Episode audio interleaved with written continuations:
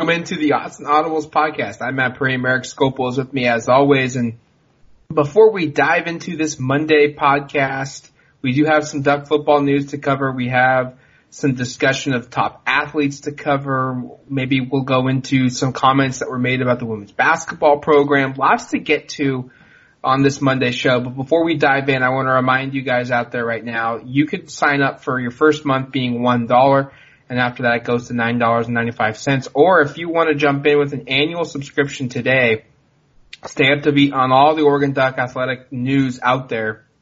And yes, sports are not going on right now, but the sports world continues to move on.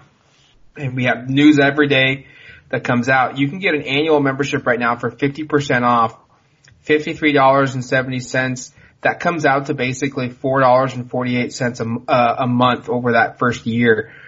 Really good deal there. Inside scoop on the Oregon Ducks, expert analysis. And not only do you get to read all of our content on duckterritory.com, you get to read all the content across the 24-7 sports network.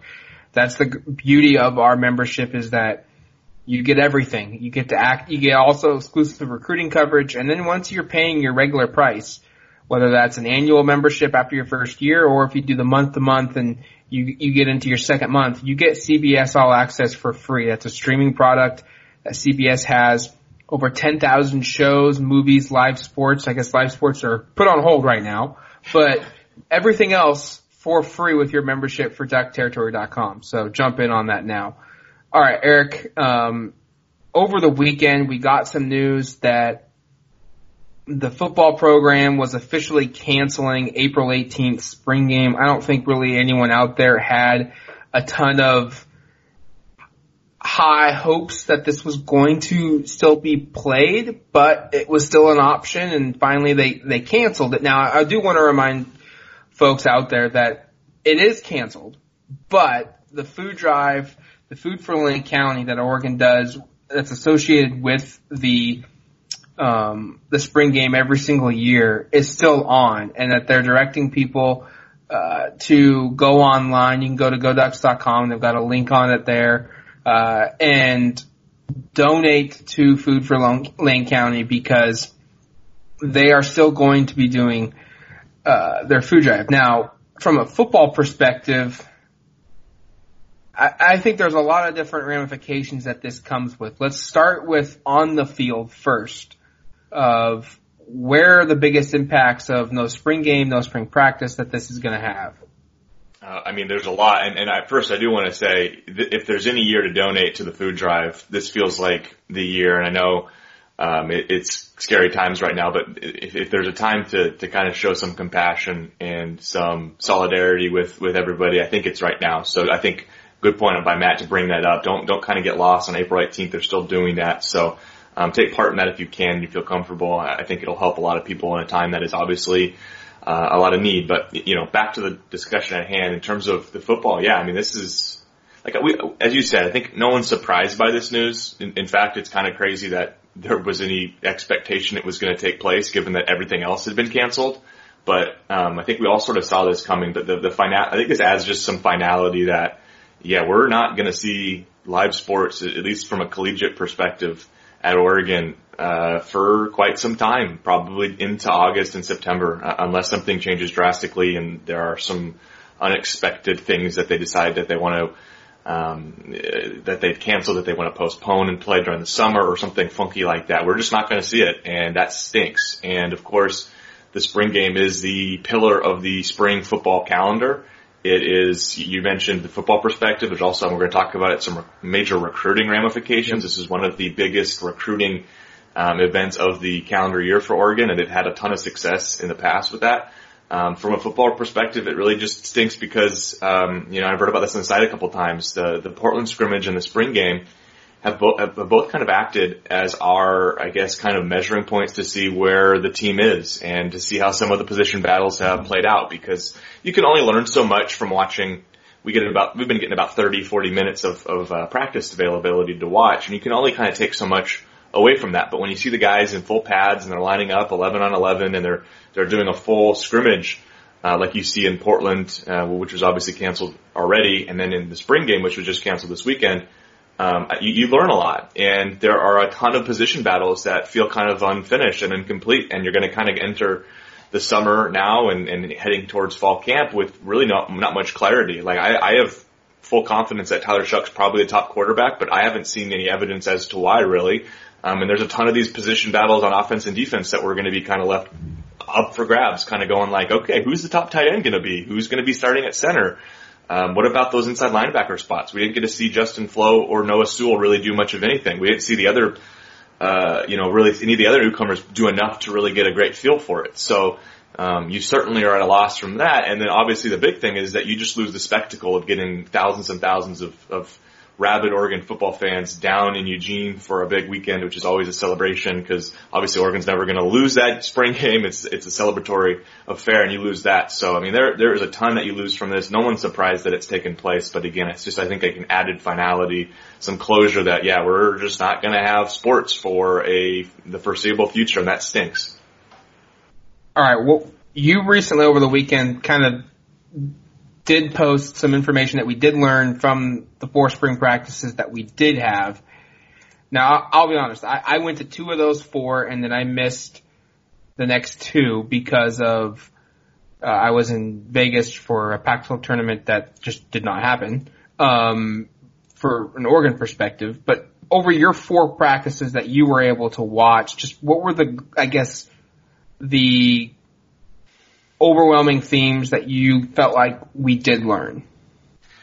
Yeah, I think we felt. Okay, so I, I wrote about this a little bit. I think we obviously still have a lot of question marks um, on both sides of the ball. Obviously, four practices is not enough to make a ton of judgment calls, but I feel pretty good in saying that the offensive line that we know who's going to be at left tackle, obviously at Penei, with Penei Sewell, but I feel like the right side of the line was pretty consistent, and I feel pretty comfortable saying that Malasala Amavele will be the right guard and that Stephen Jones will be at right tackle. And those are things that I think we kind of suspected going into spring would be the case, but I think having watched them practice, I feel better about that. Uh, I feel pretty confident in that Devon Williams is going to be a big part of the pass attack.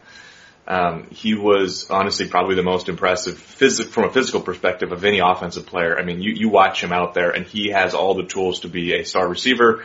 Um, Joe Moorhead was asked about the position that Williams plays, which is I guess the X receiver in his offense, and he said that that's a position that Chris Godwin, who you're probably familiar with now if you're an NFL fan, he's one of the kind of up and coming star wide receivers. He coached uh, Moorhead coached Godwin at Penn State, and he said that was the position that Godwin played that was extremely productive in his offense. So I think you could.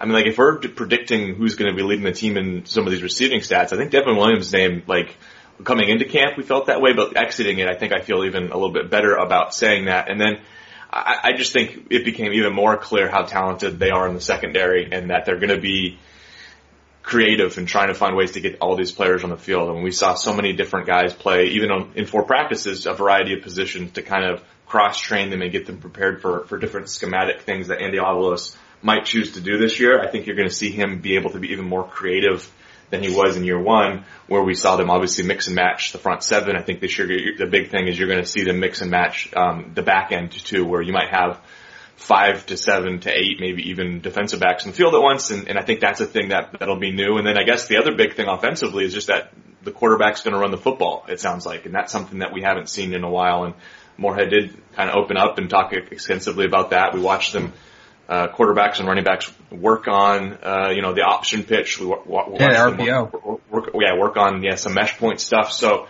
um, we certainly learned some things, but a lot of things kind of left that we kind of have question marks next to. But I think you could kind of come away going like, okay, we know this offense is probably going to be a little bit more quarterback run centric than it has been in a while. We think Devon Williams is going to be a key part. We kind of have an idea on some of the offensive line stuff, and heck that defense of the secondary should be really, really good. And I think those are the things that I kind of take away from camp going like, I feel pretty confident in, in, in all five of those things that I just talked about.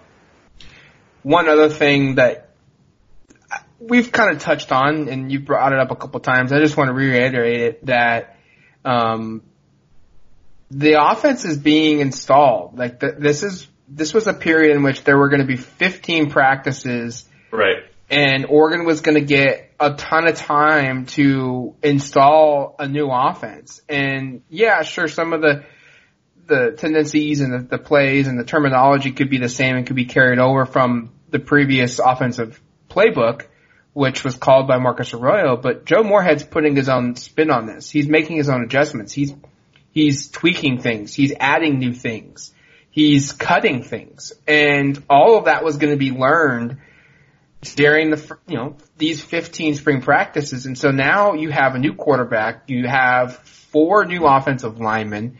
You have a new tight end. You have a new wide receiver out of the three that you do start all having to basically pick all this stuff up without a full 15 practices. They had four that they got in. So they had 11 practices, which, you know, give or take are about two hours, two and a half hours long. And, you know, they, they lost almost an entire day worth of hours of time on the field of implementing this. And also lost is the meetings that come with practice and the Absolutely. film reviews that come with practice and going through and learning off the field the mistakes that you made or the things that you did right and how you can improve on those. I think that might be the just the overlaying theme for me of they're installing an entirely new offense and they just lost a huge chunk of, of the dates that they they got to, to in, implement it.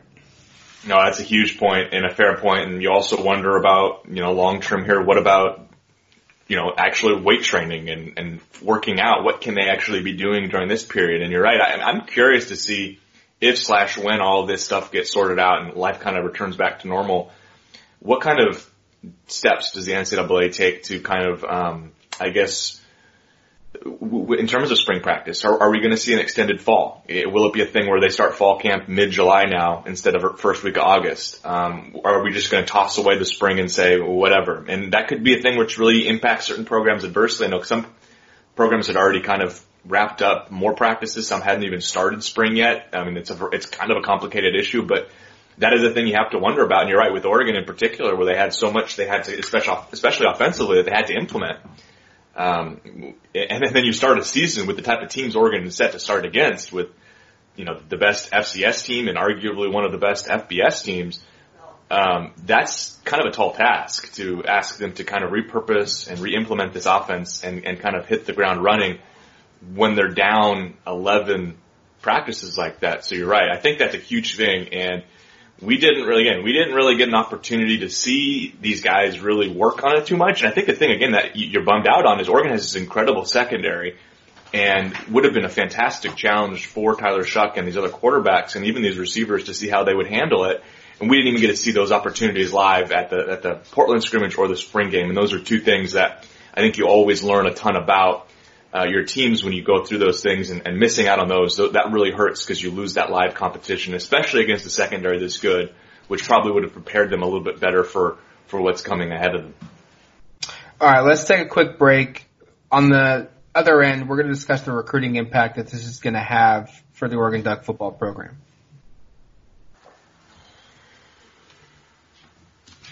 All right, welcome back to the Odds and Audibles podcast. I'm Matt Prehm. Skopil with me as always, and we were discussing before the break the impact of the loss of the spring game on the field. Now, off the field, this is also going to be a pretty big deal. I, I do think Oregon is in a unique situation though because while it hurts Oregon, and there were certainly going to be some guys that were going to come in that were big name guys. Uh, the most notable I can think of right now is Dont'e Thornton, a four star receiver from uh, the East Coast. He was coming.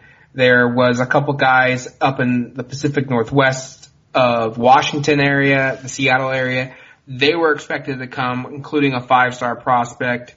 Um, we had some possibilities of a couple other five stars coming into town and, and so right there, you don't have those guys on campus and we don't know yet if Oregon will be able to get them back on campus because who knows when this happens. Maybe maybe this this shelter in place type effect is in place for a couple week, more weeks than we were expecting. And, you know, normal routine of life doesn't resume until June. And these guys just at some point leading up to that just say, I'm done. I'm ready to go. I'm going to commit to this school. Uh, I've been here before and, and I'm, I'm good to go. Um, so maybe that happens. Maybe it doesn't happen. And, and I, so that's out there. And then on top of that, um, I, I think Oregon is in a unique positive situation because during the second spring practice Right. that we got that that Oregon had, it was on a Saturday, and Oregon had a junior day. They they were very lucky to schedule this junior day around the second spring ball practice because they got over I want to say 150 recruits on campus, various levels of of caliber of guy, various class too, but they had over guys on campus. It felt like and. Oregon was one of the few schools before, you know, across the country everything shut down and universities shut down and recruiting stopped and all of that.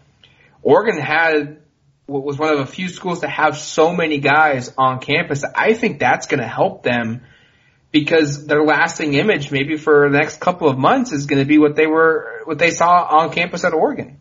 Oh, I think that's a great point, Matt. And we already saw that kind of pay off with Ty Thompson, who was going to look at other schools and take other visits and didn't, and then ended up getting Oregon a verbal commitment with uh, kind of his last. You're right, like his lasting, uh, his you know thought or the most recent thing he saw was Oregon for the junior day. And, and you're right, I think that could pay dividends, but.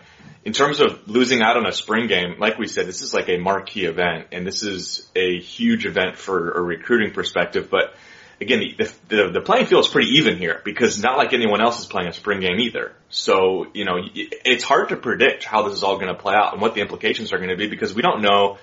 I mean, you're, you're saying life comes back to normal in June. It might not. It might be pushed until right before the football season. And I'm not even going to go about, not even going to mention what might happen if this thing goes into September and October and what the repercussions could be there. This has to be like the most unpredictable recruiting cycle in a long time because you're going to be losing potentially two to three to four months of, of visits and opportunities to kind of make these impressions on recruits. And it's sort of hard to know exactly what that's, how that's going to impact everybody. But I think you're right in terms of like, yeah, Oregon is one of the few schools that did have a huge junior day, um, before this whole thing got took place and then you've seen everything canceled.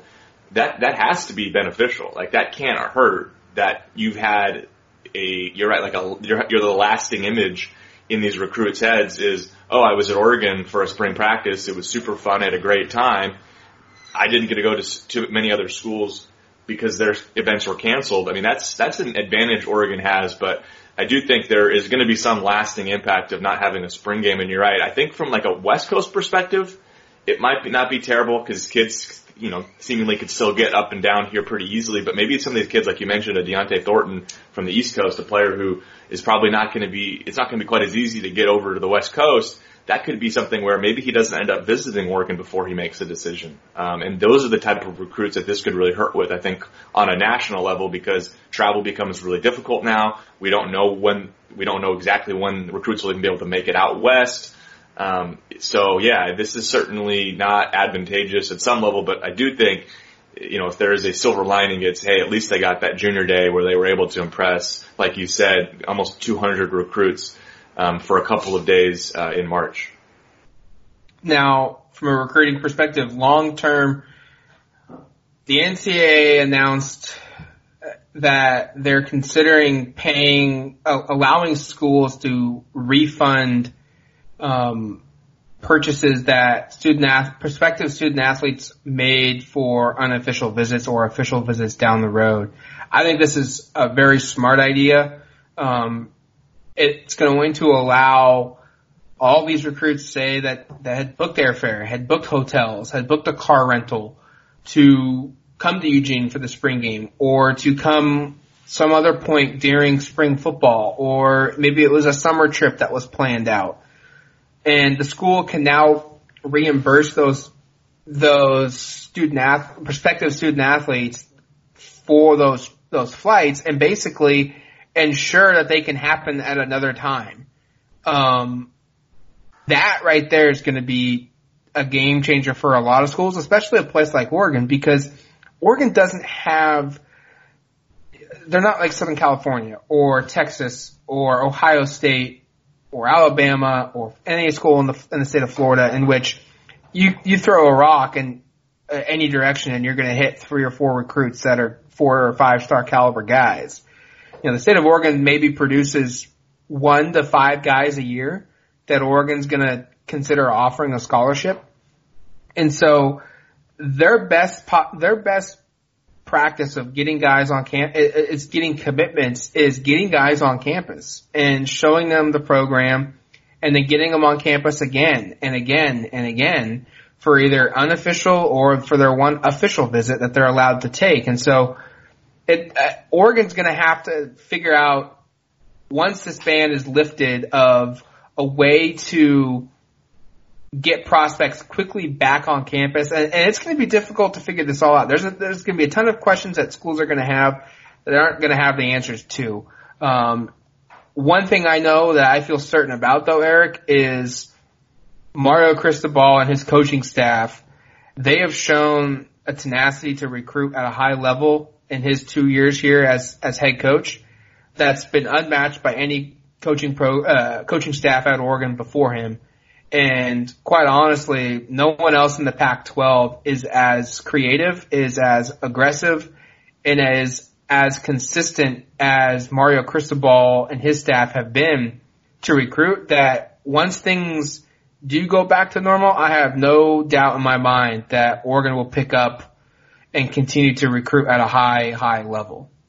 Yeah, they're going to have to get creative, but if there's one thing they've shown that they're capable of doing, it's, it's getting creative and finding new ways to, you know, draw recruits out here. So you're right. I think you have to have a lot of confidence that you know, when all of this stuff gets figured out, and again, that's a ton of uncertainty about a timeline for, for when things go back to normal right now, but when that does happen, that there are going to be contingency plans in place, that they're going to obviously continue to grind and, and, and build these relationships as best as they can, um, with these recruits and their families. And, and you're right, when things do come back to normal, whenever that is, that there are going to be things in place that allow them to continue to have success. And I think out west, you have to feel really good that they've, they've got up to a quick start. They have six verbal commitments.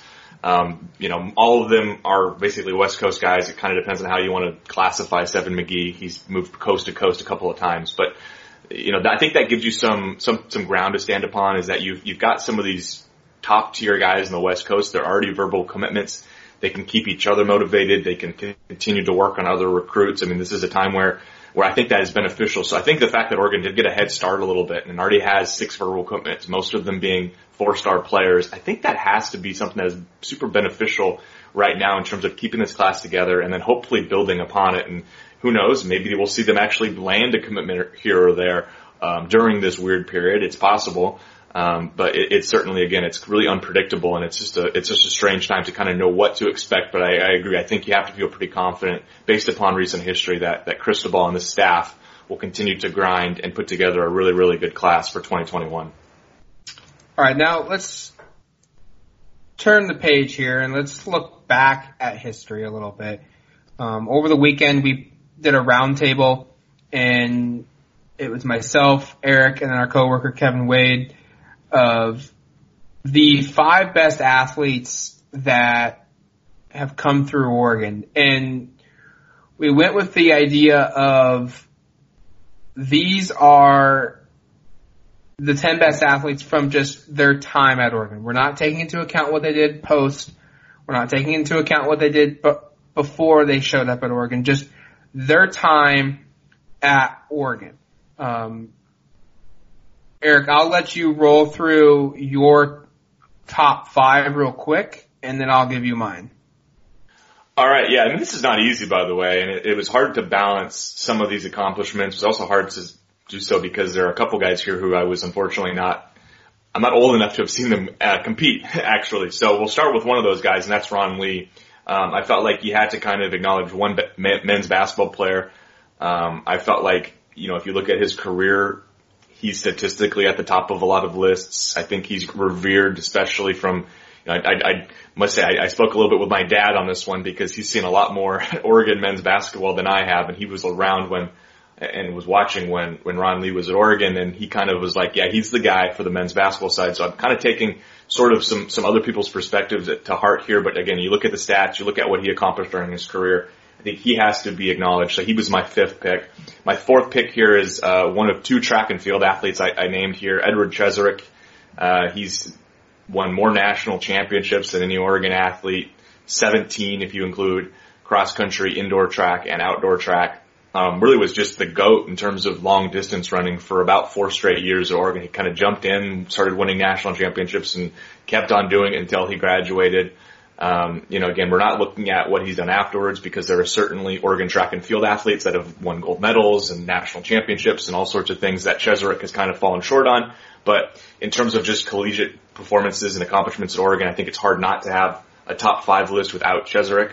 Um, number three was another track and field athlete, and this was Steve Prefontaine, obviously another athlete I was not alive to see, but another one who uh, has, I think, more so even than Ron Lee, Prefontaine has left a huge legacy based upon uh, what he accomplished at Oregon and the fact that they're still talking about him, the fact that they still have one of the premier international track and field meets named after him, the fact that there were two feature films that came out, you know, kind of depicting his life and his career and his exploits. Um, I think it's really hard to put together a list without his name on it. So he was my number three. Top two was really hard. Um, I think these these two athletes are probably the top two for for most people trying to put together one of these lists. Um, it, but it's I put Marcus Mariota number two, shortly behind Sabrina Ionescu. It's honestly kind of like a one A one B sort of thing. I think both of them uh, really separated themselves in terms of these were the best athletes in their sports for a couple of years in college, and obviously neither of them won a national championship. You know, Mariota's last game was a loss in a national championship. Ionescu never got to one. I think obviously we don't want to spend too much theor- theor- you know, theorizing what would have happened this year, but pretty good chance that she could have won one this year. But uh, I feel like she's accomplished a little bit more than Mariota in terms of just the records she set, um, the National Player of the Year awards, which she's going to have kind of come down. She just won the AP Player of the Year award today, and unanimously one of two players to ever do that. Uh, I think she kind of separated herself from Mariota in terms of having two seasons where she was considered um, the best player in her sport, whereas Mariota just had the one. I was a little bit different with what Eric posted. I had Ashton Eaton, someone he did not have in his top five, as my number five. And quite honestly, like, I probably should have had him a little bit higher up now that I'm looking it over for like a fifth or sixth time. Um, just because my reasoning is quoted as maybe the best all around athlete to ever sport the green and yellow is track athlete Ashton Eaton. Um, during college, he established himself as not only the best track athlete for like the heptathlon, the decathlon, but also in the world. He set a world record during college.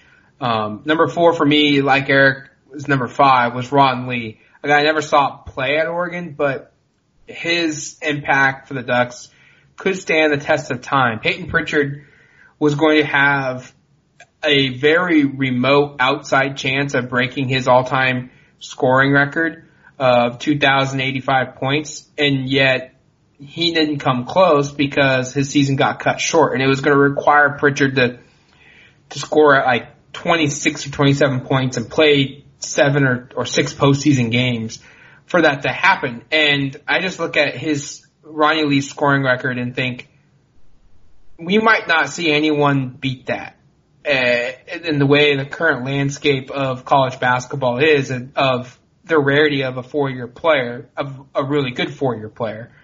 And he's also a two-time AP All-American, the only player at Oregon to do that for Oregon basketball.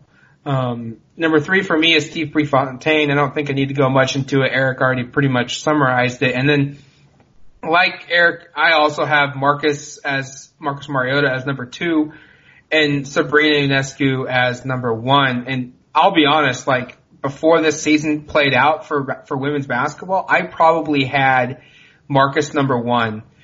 But yeah. I I think I think Sabrina has surpassed Marcus in terms of likability, visibility, markability, and also just career achievements that she's accomplished at Oregon. I mean, she's a two-time AP Player of the Year, and this came out as of this this podcast just before we recorded it. But she's what the first unanimous pick for AP All American since 1995 for for college women's bat for women's college basketball. Like I, I think her senior year, her decision to come back for her senior year has has elevated her her status within Oregon fandom to the number one perch over Marcus Mariota. Now, had Marcus come back for his senior year, he probably would be still higher, but he didn't, and Sabrina did.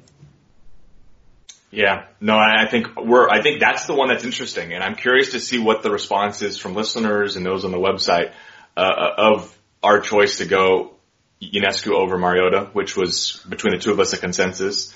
Um, I, you know, and again, we don't compare notes and these are, this is what we came up with uh, independently, but I, I think there is a really strong case for Sabrina over Marcus, which is crazy to say considering that I think five years ago we would have said there's not going to be an athlete, at least not in five years especially, that's going to surpass uh, what Marcus accomplished during his Oregon career. And I think Sabrina's done it. And I think again, it's, it's a bummer we didn't get to see this NCAA tournament play out because if she would have won a national championship, I think that would have been all but solidified that stance. But you're right in terms of like all of the indiv- individual accomplishments, all of the statistical accomplishments, what she meant from a market, yeah, from in terms of her brand. I think her brand is like bigger than just about any Oregon athlete while they were in school that I can ever think of. I mean, she, the, the, the number of immense superstar athletes in the basketball realm that have kind of come out as supporters and fans and, and, and are, uh, you know, admirers of what she's accomplished. It's a really long, impressive list of who's who's of the top. And I'm not saying Marcus didn't get that. And I think we also live in a different time where it's easier to support people on social media maybe than it was when he was there. But, um, it, it, I think those things have to go into consideration. And, and I think, you know, I didn't, I again, I think, I still think it's, you know, Ionescu's 1A, Mariota's 1B, but I, I really didn't think too long and hard about putting Mariota over Ionescu just because what she's accomplished, especially this year, some of those milestones, it's really hard not to get caught up in it and think it's pretty unparalleled what we're witnessing. And I think she deserves to be considered the greatest Oregon athlete ever. And I know there are going to be people that maybe dismiss that, but for me, I, I don't think it's a, one that I really was not, that hung up on.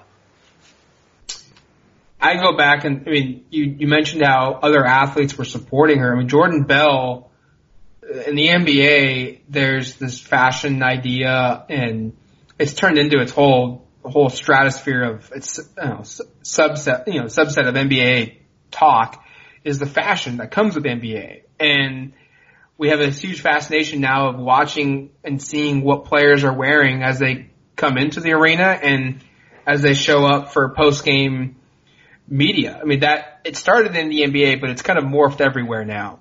And Jordan Bell has sported the Sabrina Ionescu jersey and his walk on the red carpet into the arena before a basketball game. Like Kenjon Barner is a one of the best running backs ever at Oregon.